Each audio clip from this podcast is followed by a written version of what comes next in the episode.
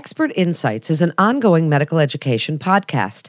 The Carle Division of Continuing Education designates that each episode of this enduring material is worth a maximum of 0.25 AMA PRA Category 1 credit. To collect credit, please click on the link and complete the episode's post test. This podcast forum is brought to you to share expertise and insights within our integrated delivery system to help us improve the health of the people we serve and achieve world class accessible care. This is Expert Insights. Here's your host, Melanie Cole.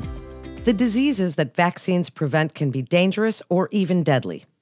Vaccination is one of the best ways parents can protect their children from life threatening diseases. Welcome to Expert Insights with the Carle Foundation Hospital. I'm Melanie Cole, and today we're discussing immunizations. Joining me is Dr. Stephanie Schroeder. She's a pediatrician with the Carle Foundation Hospital. Dr. Schroeder, it's a pleasure to have you with us, and this is such an important topic, and especially now. So, first of all, I'd like to just have you kind of reinforce for us or reiterate the importance of vaccinations, and please tell us how they come up with the vaccination schedule. Yes, thank you for having me. So, vaccines are especially important in our little ones. And the reason that we do so many in the beginning, and what seems like so many in the beginning, is because our newborns and infants, their immune systems haven't seen these particular diseases. And we want to make sure that if for some reason they become exposed, that their body can say, oh, I know exactly what this is, and I can fight it off vaccine preventable illnesses that we see, we've looked at how serious and how deadly those can be for our infants. And that's one of the reasons why we have everything, it seems like, so front loaded. That's true. And it is so important, and even now. So, stress for us the importance right now because there are many parents that are skipping their annual well visits with children because they're afraid of this pandemic and coming in. But vaccinations are even more important right now. So, speak about that a little bit and the safety precautions that you're taking for parents that do need to come in to get their children vaccinated. For our group, in the height of our quarantine, which was March, April, May time, what we ended up doing was we decided who absolutely had to be seen by a provider and who could be seen for just a nurse visit for their vaccines, and then have a follow up phone call with a provider. And I was actually one of the providers working from home doing those phone follow up visits. And I had a mom tell me that it was fantastic. She was in and out with that nurse visit in five minutes. So she did not feel like she was overexposed at all with her child. We did still try to stress to parents that it is still very important that we try to stick to the schedule as closely as possible because the vaccines do help prevent these illnesses in the long run, but if you have a large group of people, say, who decide that they don't want to do like the measles, mumps, rubella vaccine, then you can run the potential of having like a little outbreak of that particular illness. And the last thing that we need is an outbreak of chickenpox or measles or polio in addition to this COVID 19 pandemic. Well, that's certainly true. So, well visits must be in person because of vaccines. Are you still doing televisits as well for parents that maybe have questions about vaccinations right now and the safety protocols you have in place? So, right now, we have started to see everyone in the office. We have slowly transitioned from those televisits to seeing people in the office. But the safety precautions that we are taking is we're making sure that everyone gets put in their room quickly, and we are making sure that we clean the rooms extremely thoroughly in between patients. And we're also cleaning the lobby very closely. We want to make sure that we don't let our patients sit out in the lobby for too long. So that's why we're trying to stay on top of it as quickly as we can. I'm sure that if parents felt extremely uncomfortable about it, we certainly could do a televisit, but we do also enjoy seeing those patients face to face. We're trying to keep our visits as snappy as possible, trying to get you in and out as best we can while still making sure we answer all their questions. And Dr. Schroeder, with this pandemic and so much uncertainty in these unprecedented times, as our teens are probably going to head off to college, What about vaccinations for them? Do they still get vaccinations after the age of 17 or so? And if they do, what are those? The last couple of vaccines in that particular age group, at 16 or later, they're going to get their second meningitis vaccine.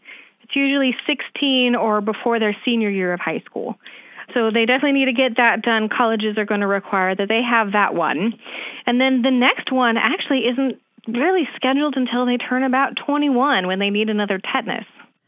Wow, that's great information. Thank you. And for parents that are wondering about the schedule or that ask you questions about alternate scheduling, tell them the importance of maintaining that schedule and why it's set up the way it is. So I do my best to try to work with some families, especially if they decide that they want to do a different schedule. I am of the opinion better some than none. So I'll work with them on coming up with something that they are comfortable with. But most of our families, they cooperate with the schedule that we have the families that maybe struggle a little bit, we will kind of go over the fact that their infants have these new immune systems and we want to make sure that they're prepared. And sometimes if they're vaccine hesitant, talking to them about their questions and concerns can certainly help help them decide that yes, they do want to go ahead and do the vaccines. Other times you have to kind of agree to disagree and readdress the question at the next visit. I try to keep a good relationship with all of my families, and it's especially important in the ones who decide that they want to do something different with vaccines. You want to be able to build that trust. Well, that's so important for patients to be able to trust their providers. And Dr. Schroeder, as if it isn't enough that we've got this global pandemic, we're coming up on flu season. Speak about the flu shot and really tell us about herd immunity because we're hearing that a lot as well. And so, kind of put that together for us and inform the listeners of why it's so important to maintain our flu shots as well. Yes, it's incredibly important, especially in this time of COVID, that everyone who is able to, so those include patients six months of age and older, to get their flu vaccines. Now, your pediatrician is probably going to start talking to you about flu vaccines probably end of August, beginning of September. That's usually about the time we get them in the office. And for any infant or persons under the age of, I believe it's eight, who has not had a flu vaccine before, they'll need two doses of the flu shot in the same season. Now, your doctor, of course, is going to talk to you about it, but it's going to be extremely important to help prevent a huge number of patients with the flu as well, because that can also add to the hospital burden. But you asked about herd immunity. So if we vaccinate all of our healthy people, so, all the people who can get it, six months and older, they will help protect those of our community who cannot get the flu vaccine. So, we're looking at those who, for some reason, are immunocompromised. They're undergoing chemotherapy, or they've had an organ transplant, or they're on a medication that makes them immune suppressed. And for some reason, they are at a higher risk of getting sick. So, if all the people around them have been vaccinated against this illness, then they are going to be less likely to come in contact with it because their group, their herd, is protected from it. And then that in turn protects those people who can't get the vaccine. Well, that's very true.